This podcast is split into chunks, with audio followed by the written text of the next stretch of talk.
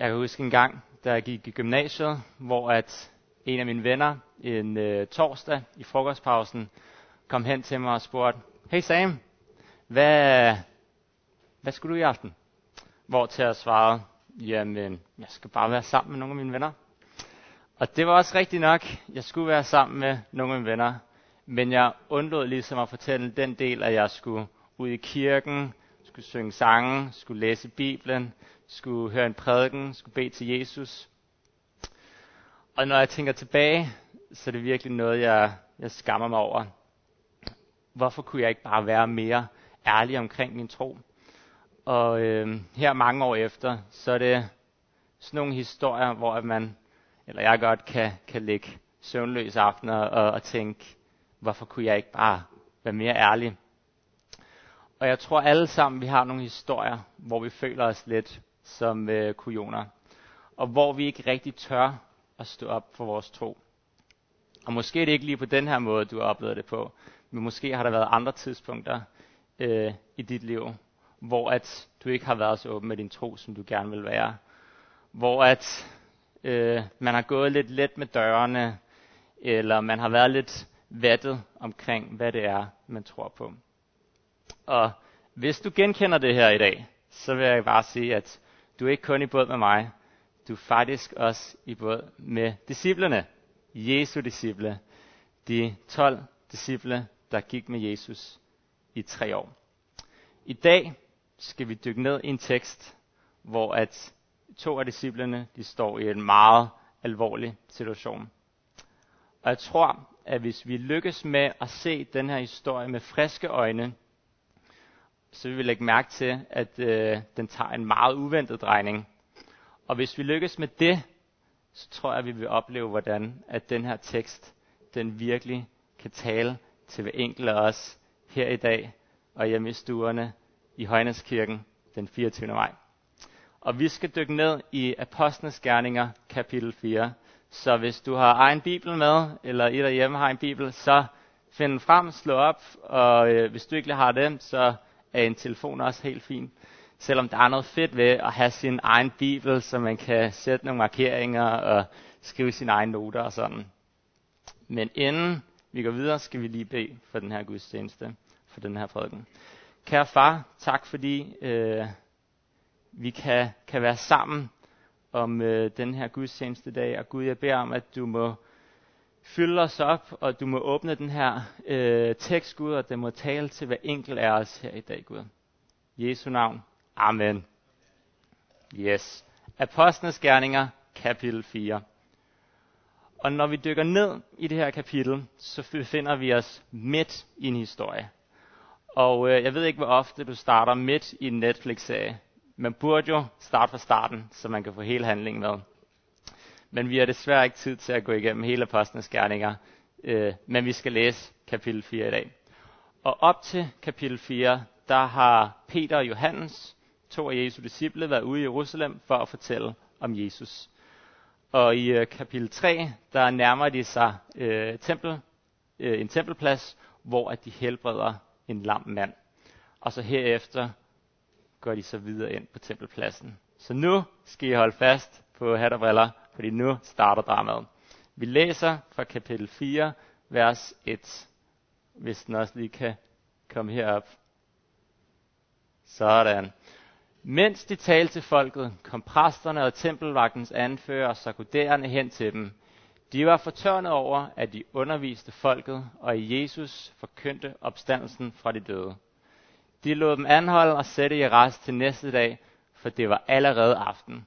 Men mange af dem, som havde hørt ordet, kom til tro, og tallet på mændene nåede op omkring 5.000. Den næste dag samledes folkets ledere, de ældste og skriftkloge i Jerusalem, ypperste præsten Annas, Kajfas, Johannes og Alexander, og de andre af ypperpræstens slægt, de hentede Peter og Johannes ind. Så Peter og Johannes, de blev anholdt, og de sidder fanget natten over. Og nu bliver de hævet ind foran nogle af de største jødiske frontfigurer. Så det er mildt sagt ikke godt det er faktisk overhovedet ikke godt, og det kan kun gå galt. Og vi har de her to disciple. Vi har Peter og vi har Johannes.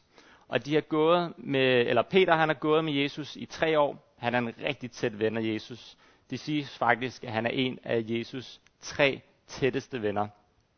Han har set talrige mirakler, han har set døve, forhørelsen tilbage, han har set øh, spedalske og lamme blive helbredt fra deres sygdom, han har set folk blive oprejst fra de døde.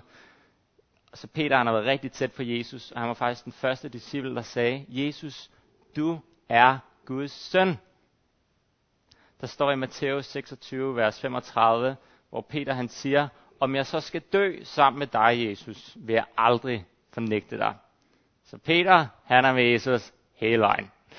Men så i Markus evangeliet, lige før Jesu død, så øh, står der, hvordan Peter han lige pludselig nægtede at kendes ved Jesus til en øh, tjenestepige, og hvordan han begyndte at bande og sværge.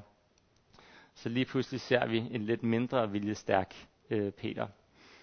Og det er altså samme Peter, der nu skal dømmes foran nogle af de mest mægtfulde folk i Jerusalem. Og øh, vi snakker om, at vi har den romerske guvernør, og så har vi det her jødiske råd. Så det er altså folk, der kan slutte dit liv, hvis det er det, de ønsker. Yes. Og de spurgte den, med hvilken magt og i hvilket navn har I gjort dette? Så det her jødiske råd, de spørger Peter, øh, hvad i alverden har I gang i? Og hvem er det lige, tror jeg? Øh, og hvad må Peter han gør nu? Den Peter, som nogle gange er on fire for Jesus, og som andre gange godt kan være øh, lidt mere øh, lukket omkring sin tro. Vi læser videre fra vers 8. Fyldt af Helligånden, svarede Peter, svarede Peter dem, folkets ledere og ældste, når vi i dag bliver forhørt på grund af en velgærning mod en syg mand, hvordan han er blevet helbredt, så skal I alle, ja hele Israels folk vide, at det er Jesu Kristi, Nazarenes navn, ham som I korsfæstede, men som Gud oprejste fra de døde, at denne mand står rask foran jer. Okay, slap af, ro på. Hvad, hvad sker der lige her? Vi må lige finde forstørrelsesglasset frem og kigge lidt nærmere på den her tekst. Peter han siger, en velgærning mod en syg mand. Han siger altså, hvorfor i alverden har du slæbt mig og Johannes ind, når vi lige har helbredt en syg mand? Og øh, det må sige at være en rimelig spydig kommentar. Og jeg tror, hvis man stod foran nogle af de øh, mægtigste folk i ens land, som har muligheden for at sende dig i døden, så vil det være lidt mere undskyldende, respektfuld, forsigtig måske. Lad os læse videre fra 11.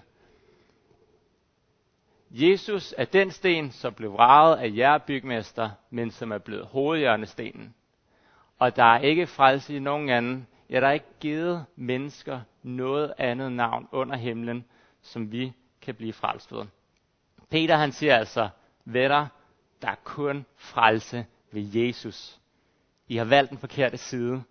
I har dræbt den udvalgte. I har dræbt Jesus. Og hvordan tror jeg så, at de her mægtige ledere, de lige reagerer på den? I påsken, da det var Jesus, der stod samme sted, kan I huske, hvordan de reagerede der? Der var det Jesus, der stod foran det her øh, jødiske råd og skulle blive dømt. Hvor at han sagde øh, fra Markus evangeliet 14, vers 62, at I skal se menneskesønnen sidde ved den almægtiges højre hånd og komme med himlens skyer. Da flængede ypperste præsten sin glæder, klæder og råbte, blasfemi! De spyttede på ham. De slog ham med knytnæver og stokke, mens de råbte, profeter!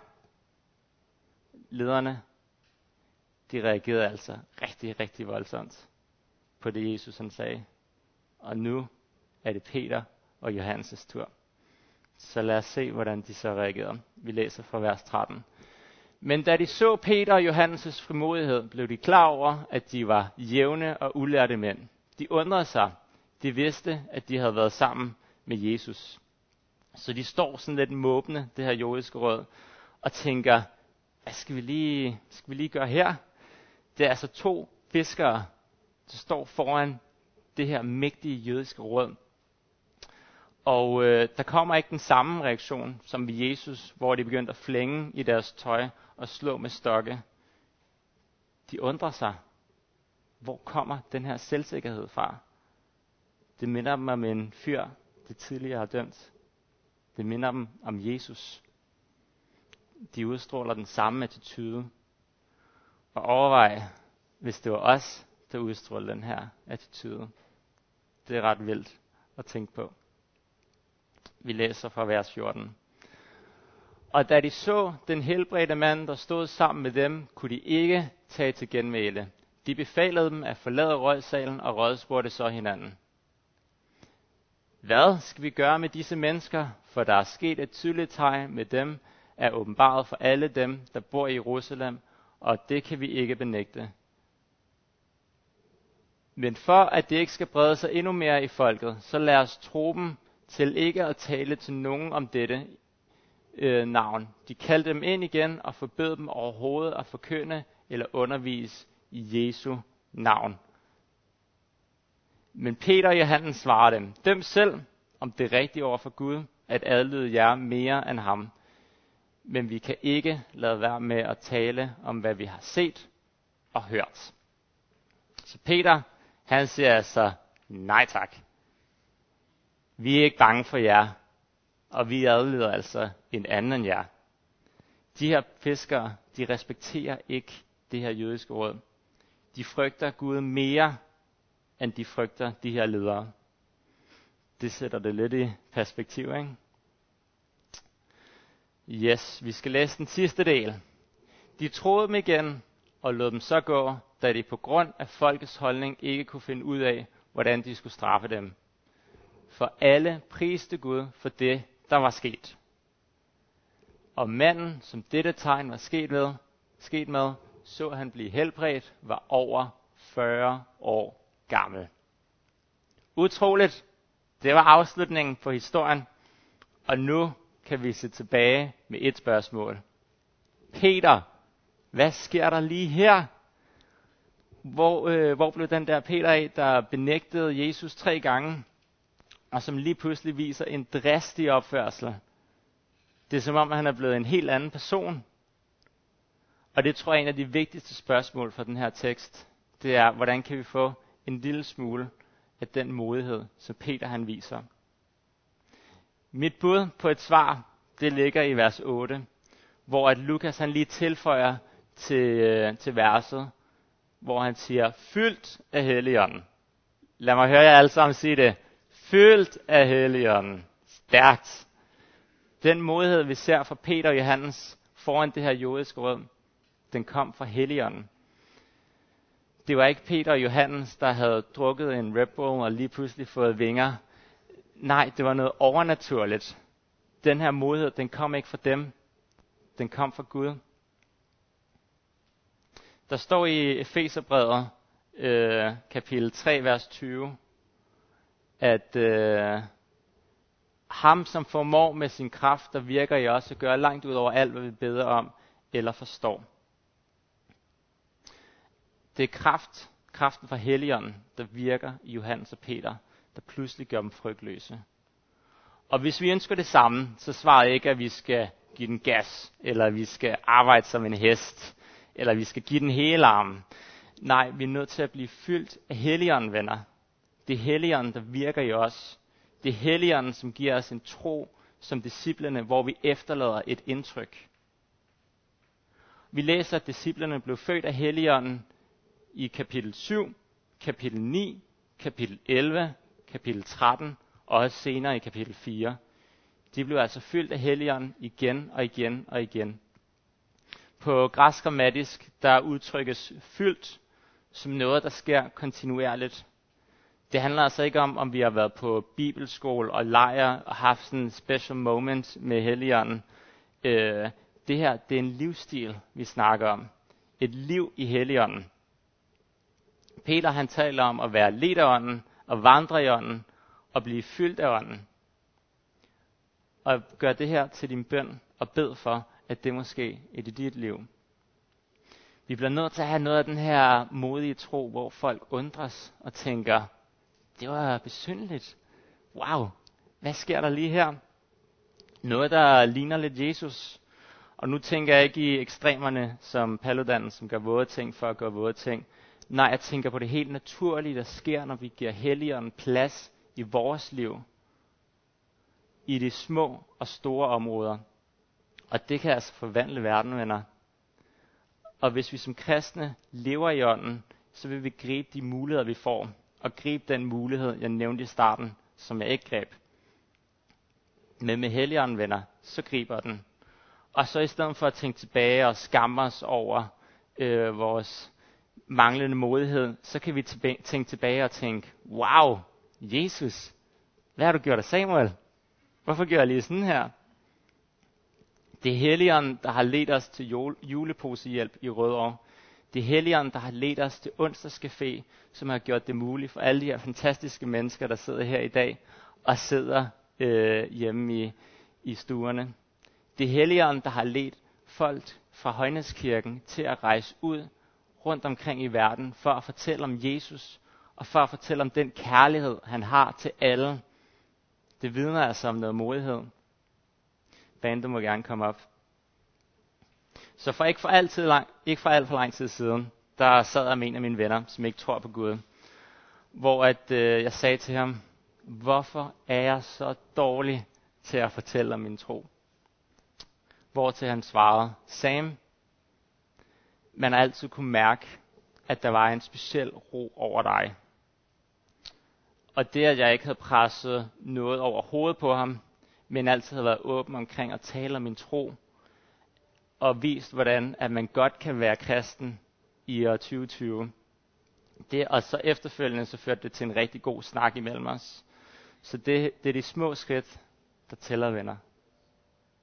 Så har du et familiemedlem, eller en ven, eller andet, øh,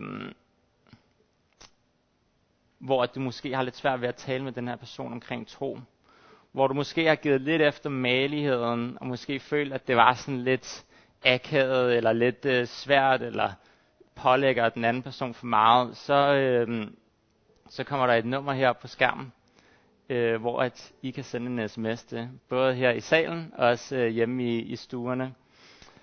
Og så til sidst i gudstjenesten, der vil Emma læse de her beskeder højt og bede for dem. Og øh, det kan måske lyde lidt grænseoverskridende at skulle dele det her med kirken, men jeg virkelig opfordrer dig til at gøre det. Fordi når vi som kirke kan dele opture og nedture, og dele de udfordringer, vi har sammen, så styrker det os i tro og i fællesskab. Jesus han arbejder i vores liv, og han vil gerne fylde os op med alt, hvad vi har brug for. Åndelighed, spiritualitet. Gud han ønsker ikke bare, at det her det bliver en begivenhed, men en livsstil, venner. Mere Jesus, mere Helligånden i vores liv. Vi skal ture at bede for vores venner og for vores familie, der ikke kender Jesus, og ture at række ud. Og det kræver lidt. Det kræver, at vi går lidt ud over vores malighed. Og øh, så vil vi virkelig opfordre til, at hvis du sidder med noget på dit hjerte, så har vi en sang her efter bandet, hvor der er tid til, at øh, du kan sende en besked. Og det behøver ikke, behøver ikke at være en lang og velformuleret øh, besked. Det kan bare være en kort bøn. I mig selv, der kan jeg gøre ok ting. Men med Helligånden, der kan vi forvandle det her område og se Guds rige bryde igennem. Og det ønsker jeg i mit eget liv, og det ønsker jeg for, for kirken her. Jeg vil afslutte i, i bøn. Jesus, tak, at du gik hele vejen for os, Gud. Tak, at det ikke er os selv, der skal præstere, Gud, men det er dig, der arbejder igennem os. Tak, at du fylder os op hver dag, Gud, og jeg beder for alle kirken og hjemme i stuerne, at Helligånden må fylde os op på ny, og give os mod til at ture og dele vores tro. Tak Gud, at du elsker hver en, der sidder her i kirken, og der også sidder hjemme i stuerne.